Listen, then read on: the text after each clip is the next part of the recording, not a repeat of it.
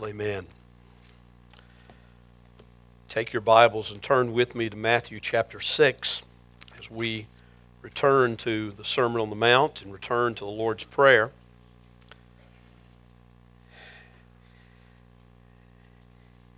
We have been in this sermon for many weeks. We've been in this prayer for six or seven weeks. And we're talking about the essence of prayer. Now, it's a great thing to be talking about in the life of our church right now because we're about to enter into one of the phases of our church where, as we spoke of during the Sunday school hour, prayer is going to be most essential. Our dependency and leaning upon Christ is going to be magnified over and over again in these next uh, months and years to come as God moves us forward to provide for us what He has, I think, planning to provide as we seek His face. But we looked at this prayer very methodically, phrase by phrase. And we saw that when the Lord started out teaching His disciples, and by extension, teaching you and me how to pray, He started by saying, Your main focus, your first focus, must be upon your Heavenly Father. Our Father who art in heaven, hallowed or holy be your name. And we saw in those verses that, that God, Jesus is saying that when we approach God, we first and foremost approach in a spirit of worship. Even in our individual prayer life, not only when we come into this place as a body, but when we pray and when we enter into our prayer time alone in our own home, we are to come before Him with a spirit of worship. Our Father, who art in heaven, hallowed, holy be your name, recognizing the attributes and the realities of who God is. Jesus says that is vital for you to understand. That is vital for that to be the beginning point of every prayer that you make. And then he goes on to say, to pray for God's expansion of his kingdom. Your kingdom come, your will be done on earth as it is in heaven. It's so important when we come before God that we come submitting our wills to his will. That changes prayer altogether from what we normally do. For all too often, we come to God in prayer and we say, God, this is what my will is. Will you kind of adopt it and adapt it to your program or to your kingdom? Lord, I'd really like for what I want to be what you really want. Now, the right prayer would be, Lord, I would really like for what I want to be conformed to what you really want. That's acceptable. But typically we mean, Lord, I want this so badly. I want this with all my life, with all my soul. And so, Lord, I just want to ask you to sort of adopt my program as your program. Jesus says that is a misunderstanding and a misapplication of prayer. Prayer is to be, Lord, would you take my will? Would you take my wants? Would you take my desires and shape them? Even as the choir is saying, like a potter shaping the clay, shape my will to be what your will is. Folks, that's revolutionary in your life when you learn to pray that way. Changes everything.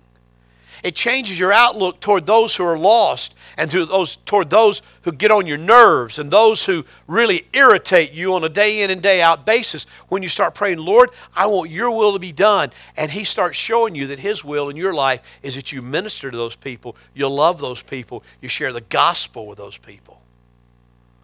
Lord, make your will my will, not the reverse.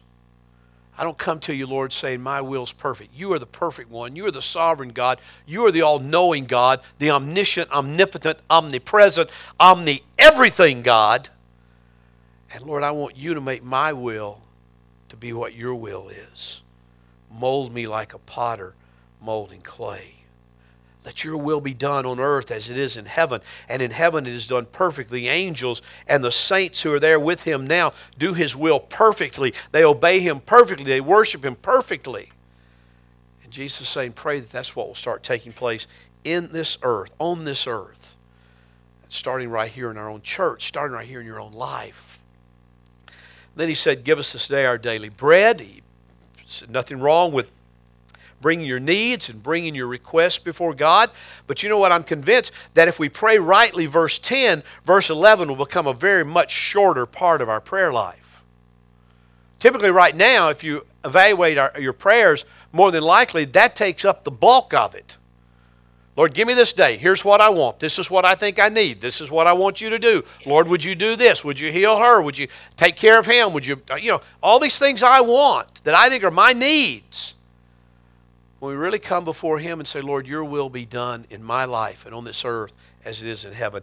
Now give me this day our daily bread. It's an acknowledgement that He does provide, it's an acknowledgement of His graciousness, it's an acknowledgement of His provision in your life more than it is even saying, I'm going to categorize these things, I'm going to list these things off and tell you something you don't know, Lord, because He already knows it. Jesus said He already knows what you need before you even ask. So that's really an acknowledgement of God's provision. It's a prayer, it's a praise time, it's a thanksgiving time. Then a couple of weeks ago, before we went to Peru, I we dealt with and forgive us our debts, and we've also forgiven our debtors. And, and that is that when our hearts are forgiven, we are forgiving. When we really know the fullness of God's provision of forgiveness in our life, forgiving us for all the multitudes of ways that we have sinned against Him and, and have become debtors to Him because of our sin, then we will become forgiving toward others who hurt us because we've never been hurt to the magnitude that we have hurt the heart of God through our own sin. And then he comes to today. And he says, And Lord, do not lead us into temptation, but deliver us from evil. We'll stop there and finish that next week on uh, For yours is the kingdom and the power and the glory forever. Amen. But today I want us to think about, and do not lead us into temptation, but deliver us from evil. Now, that may sound a little strange to your ears when you first listen to it. You're praying to Almighty God who cannot sin and who does not cause us to sin and who does not push us into sin. And, and, he's, and he's saying, now pray in that same way, Lord, don't lead us into temptation, but deliver us from evil. What in the world is Jesus talking about? We know that James said, who's the half brother of Jesus and, and who wrote that little epistle of James, we know that his statement was this. In James chapter 1, verse 13, he said, Let no one say when he is tempted that I am being tempted by God. For God cannot be tempted by evil, and he himself does not tempt anyone. But each one is tempted when he is carried away and enticed by his own lust. And when lust is conceived, it gives birth to sin. And when sin is accomplished, it brings forth death. Forgive me. It brings forth the death. James says, listen, God can't be tempted to do evil because he cannot do evil. Evil is contrary to his very nature. And as he cannot be tempted to do evil, cannot do evil himself, he does not tempt anyone to do evil.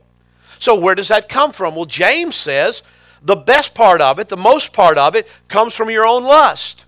That's where the temptations come from. Lust rises up, and by lust, there it, it carries with it the connotation of, of sexual lust that we would talk about, but it also carries with the connotation of lust for anything. It can be lust for power, it can be lust for influence, it can be lust for money, it can be lust for possessions, it can be lust sexually, it can be lust for, for just having a better name among people. Just whatever is driving you, that lust tempts you to be disobedient to God and to look out for yourself first rather than seeking to know God's will. That's what he's talking about.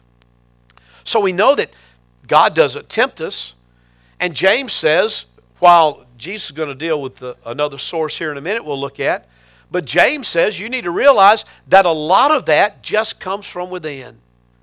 You don't even have to be tempted by the devil many times. You don't even have to be led astray by somebody else. Now, People will, lead, people will tempt you to be led astray. You know that. Peers and those who are involved in sin will try to pull you into it so that they can feel better about their own sin. So there's a source of temptation that comes from our peer groups and our friends. There, there's a source of temptation that comes from just within when we desire, when we lust after things that are improper and out of God's will. And, and there's a lot of ways that we can be drawn away to sin. You know, one of the things the prophet, one of the prophets said, I think it was Jeremiah, he said, You know, the human heart is very deceptive. The human heart is very, very deceptive. Let me tell you what I mean. You're here this morning, and, and I, you're a Christian, I hope. Many of you are. Some of you may not be, but let's just speak for among those who know that they're a believer. It's, it's very easy in our walk and very easy in our daily life, especially if we're not keeping our eyes firmly fixed on Christ and firmly in the Word, to say, you know, I could never do a sin like that. I know somebody that did something horrible and horrendous, but you know, I could never do that. I would never fall into that kind of sin. I would never be unfaithful to my wife. I would never be unfaithful to my husband. I would never embezzle from my employer. I would never take a life. I'd never do any of that stuff. I am a Christian. I am beyond that. I'm above that. Let me tell you something that is a deceptive heart speaking to you. Every single one of us is capable of falling into some of the most horrendous of sin. You know, if you look in the Bible, at all of the great heroes of the faith, there is never a point in any of their life where you would look at them and you'd say, hey, they are perfect. They don't have a struggle with sin. They'll never have to sin. They don't have any of that. I had Brother Scott read as our scripture reading this morning from Psalms, uh, Psalm 51. You know what Psalm 51 is, I hope, and you heard it read this morning. It is a psalm of great passion and great, great enthusiasm toward confession and repentance. It was written by David. You know David was. David was the, the king of, uh, of Israel. David was specifically chosen by God when evil Saul was in, in power and said, David, you will be the king and, and you will be a man after my own heart. And David wrote all these beautiful worship psalms. I mean, just go through the book of Psalms. Most of them he wrote, and you just hear this heart that pours itself out to God, that trusts God totally and without exception. David is a man that you would think would never be capable of sinning. But if you go back into the historical books of Israel and when king was when David was king, you know the story about how he was back at home and his troops were out and fighting and fighting the battle and, and David was there and he looked down off his roof to another roof and he saw Bathsheba bathing there. And immediately in his heart began to lust after her. And he sent for her and he brought her in and he committed adultery with her. And, and in doing that, that was bad enough, he conceived a child. Now, Bathsheba's husband was Uriah, who was off doing battle with the, with the armies where David should have been. And he was there, so David decided he had to cover up his sin. Here's the deceitful heart coming in. I'll cover up my sin. I'll invite Uriah back to give me a, a, a, a standing on the battle. Give me a, an update on what the battle is. And while he's here, I'll say, You already got a couple of days before you go back. Go see your wife and be with her. Now, Uriah, in many ways, was, was more of a faithful man than David was at this point in his life. Because Uriah, when he came back, he said, No, my men are out fighting. They're out doing battle right now. How can I come back home and go be with my wife for a couple of days and enjoy the benefits of that? I will not do it. He slept on his doorstep outside of his house. David saw that he wouldn't, wouldn't give in to what David wanted to do in order to cover up David's sin, he went back into his, to his troops. When he got back there, we, we find that, that David was so intent on covering up his own sin, he sent word to the, to the leader out there and he said, Listen, I want you to send Uriah and, and a, a group of men up to one of the most the weakest points in our defenses, and I want you to send him in the battle so that he'll be killed. And that's exactly what he did. So he went into battle. So, right here, in just a very short version of a portion of David's life, we find David lusting. We find David committing adultery. We find David lying. We t- find David trying to cover up his sin. We find David murdering, having Uriah murdered to try to cover up the sin that he had. I mean, let's face it, he almost hits all, all 10 right there in one time, all of the big 10. Nathan knows about that. Nathan is a prophet. Nathan is one who speaks the truth of God. And Nathan goes into David and he tells him a story. Now, you understand, you need to understand the background here a little bit because we think in terms of United States of America. We think of in terms of we have a judicial branch and an executive branch and a legislative branch. Well, in a monarchy as such as David was over Israel, he was it all. He was all of it. He not only made the laws, he, he executed the laws, and he passed judgment when the laws were broken. And so Nathan comes into him, and, and rather than just confronting him, which would have been acceptable in many ways, and saying, David, you lying, stealing, murdering, adulterous king, and having David chop his head off before he got anything else out, he goes in and he says to David, David, I, I have a, uh, King David, I have a, I have a um, situation that I need for you to pass judgment on. He, the king passed judgment. So he goes in. He says, there was, There's this man out here in your kingdom who, who is wealthy and has flocks and has land and has everything. And he has a poor neighbor who has just one little sheep. Just one little sheep that he loves and he treats it like a pet and he cares for it and he cradles it in his arms and, and all sorts of great things like that. And, and, and the rich man had some company coming. And he didn't want to kill his own flock, so he took from his neighbor that one little sheep that he had and he slaughtered it and he prepared it for his guest. Now, in your judgment, king, what should be done? David was angry. You know, it's funny how a lot of times when we see our own sin in the lives of others, we get angry about what it is in their life. You ever notice that?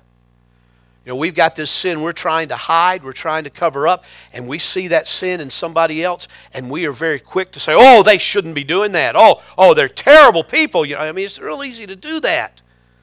But all, all along, it's just a reflection of our own sin. So David became angry, and he said, "You know that he, he must be punished. He must." He must pay back all that he, uh, fourfold of what he's taken from him.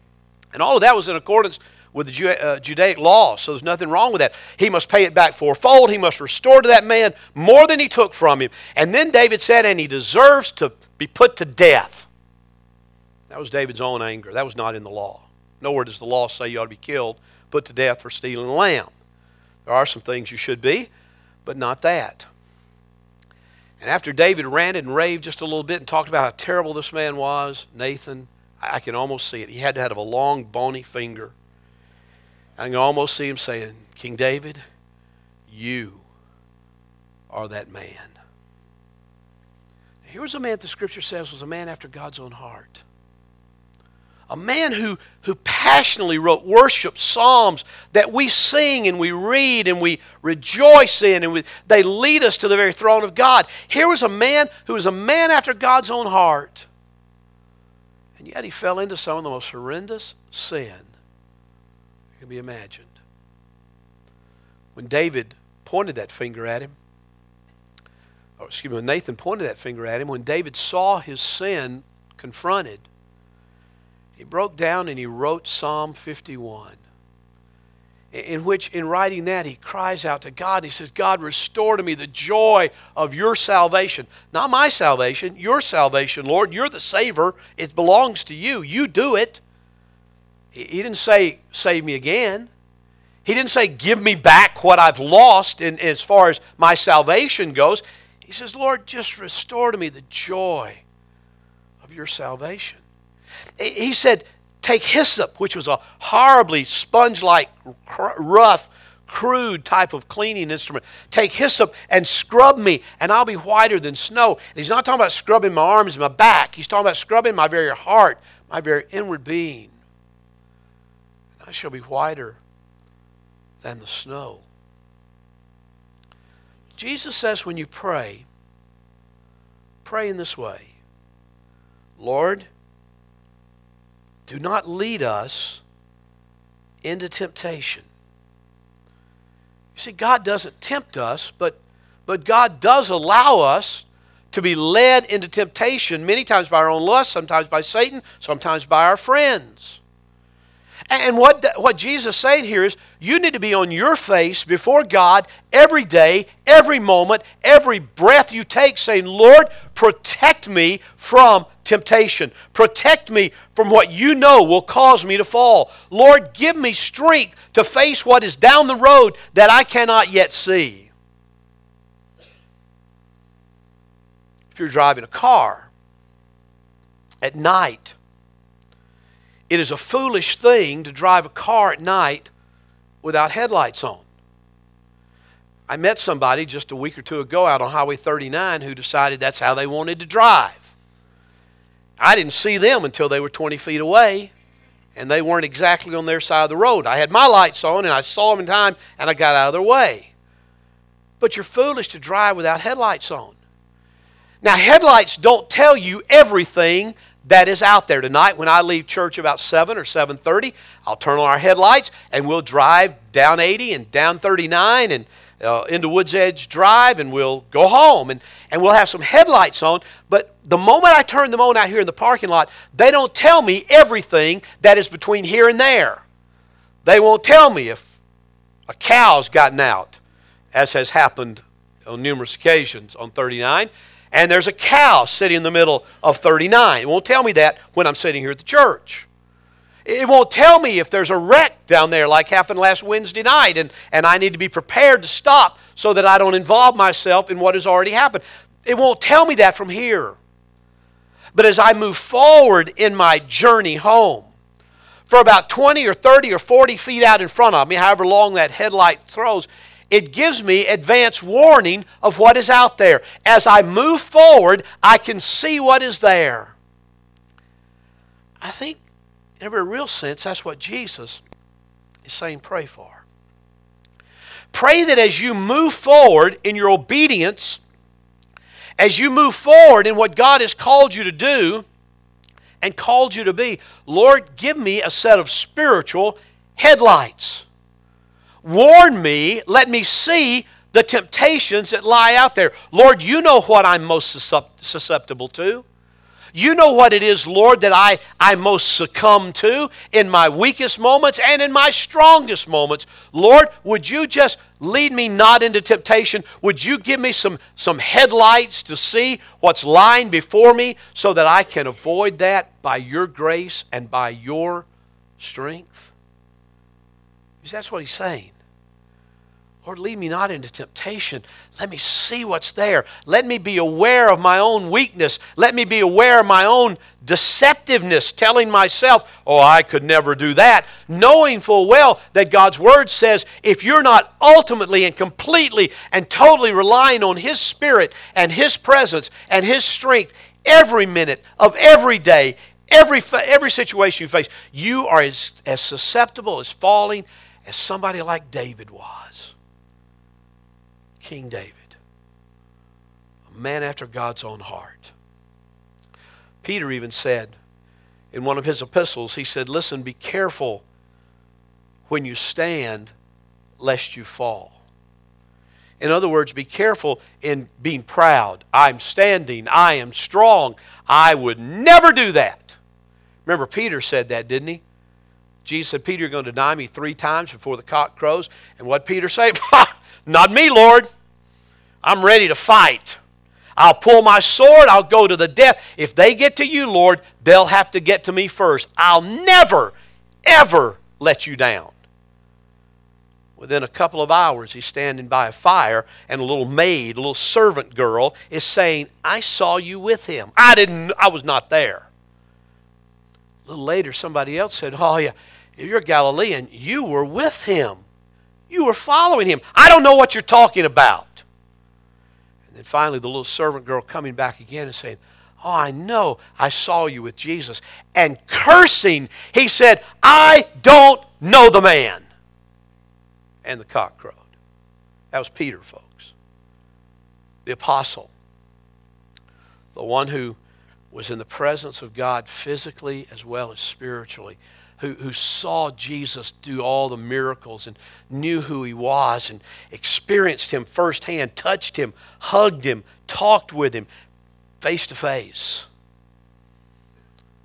And yet, in that moment of pressure, telling himself and telling Jesus, I don't care what happens, I will never deny you, he fell. Be careful when you stand, lest you fall. Peter would say. Jesus says, Pray, do not lead me into temptation, but Lord, deliver us from evil. Now, that last phrase is a powerful phrase, but, but I contend to you that it's perhaps a little mistranslated, even in the New American Standard, which I think is the best translation available. If you have a, anybody have a New King James version? A New King James? You got one right there? What does it say, brother? In that last part of that phrase in verse 13, do not lead us into temptation, but deliver us from the evil one. That's really the right translation there. The word there, there there's a word for evil that's poneron. And poneron is where we get porneia, where we get pornography. That's that abstract idea of evil. And poneron is an, idea, is an abstract idea. It's, it's evil in a sort of a generalized sense. That's not the word Jesus uses here. In the text, he uses the word poneros. Instead of on on the end, it's os on the end, which changes that generic term for evil into a masculine noun.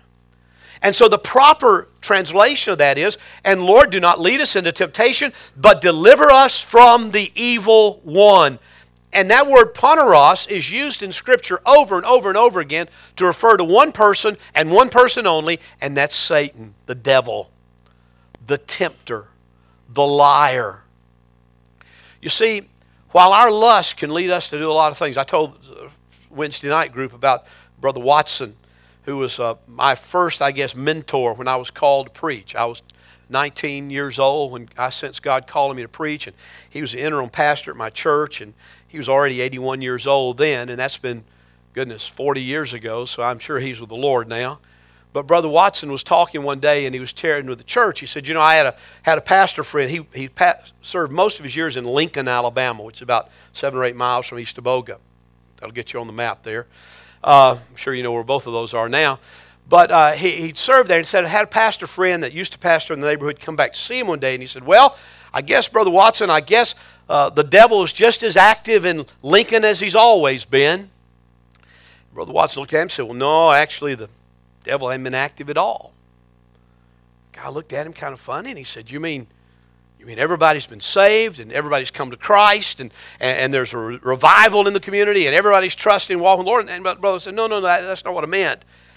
He said, But a few years ago, uh, Satan came back toward Lincoln and he got up there on Blue Eye Hill and he looked over into Lincoln and he said, Hmm, now they're doing pretty good without me. And so he just went on and left because everybody was just seeking their own lust, their own desires, their own purpose. It can come within, from within, but it can also come from the evil one. Satan does tempt. Satan and his minions, his demons, are real, folks. That's not some fairy tale. That's not some illusion. No matter what modern scholarship or modern psychology may tell you, oh, that's just a, it's just a, a illustration. It's just a symbol for evil. No, he's real. And Jesus says, as you pray to be delivered from temptation, you also pray, Lord, deliver me from the clutches of the evil one. Deliver me from the power of the evil one. Deliver me from being overcome by the evil one, because he would seek to crush me and to destroy me, just as he sought to do it with David. I want you to understand David didn't just one day decide to commit adultery. And, and he didn't say, well, you know, I think a good thing to do today would be to murder Uriah. But rather, David let little sins captivate his life. He let little temptations. He should have been out there on the battlefield, folks. He was the king, he should have been leading his army. But he let laziness take over, he let complacency take over. He stayed back. And as he stayed back, he, he wandered around his castle, his palace. And one day, probably rising late after partying late the night before, maybe. I don't know, the scripture doesn't tell us that, but there's the indication there he was really lax morally at this point. That he got up and he stretched and he looked out, and because of his laziness, because of his lack of diligence, because he was not doing what God had called him to do in leading his army, those little sins led to a little bigger sin. And that little sin, that bigger sin, in order to cover it up, led to a bigger sin. And that bigger sin caused him to try to cover that up with an even bigger sin. You see, sin is a progressive thing in most of our lives, in all of our lives. It's like the illustration of the acorn and the, the oak tree. You know, the, the statement is that out of, a, out of every little acorn, a mighty oak tree could grow. That really seems kind of foolish, doesn't it? I mean, think about that, that an oak. tree coming out of that little nut, but it does, and then it causes more. I heard someone say last week in a, in a message I listened to, he said, How much easier it is to crush the acorn than it is to cut down and destroy the oak tree. What are the acorns in your life? Little things that you need to be applying this prayer to. Lord, do not lead us into temptation, but Lord, deliver us from the evil one. Crush this acorn. Don't let it grow into a tree. Don't let it multiply itself in other areas of my life. Lord, protect me. Lord, deliver me. Lord, let me know your work in my life every day. You see, that's the importance of prayer. Starting with worship, praising God for His name and His attributes and His kingdom, and, and praying that His will be done in my life, that my will, see, when my will tries to override His will, it always leads to a temptation. Because I start thinking more highly of myself than I ought to. I start wanting what I want, not what He wants. I start demanding my way rather than His way. And Jesus comes into this prayer and He says, above everything else, worship God, seek God's face, pray for God's kingdom, be used to spread His gospel. But above everything else, in, in light of all of that, Pray, do not lead us into temptation, but deliver us from the evil one. Is that your prayer? I mean, there's some who really don't want to pray that prayer because, you know, temptation can really be fun. It can really be exciting. It can really be exhilarating sometimes, you know, when the flesh gets a hold and it just feels good. Jesus says, listen, pray Pray, pray to be delivered from your own temptation, from the temptations of others, and from the power and the temptation of Satan. Let's pray together.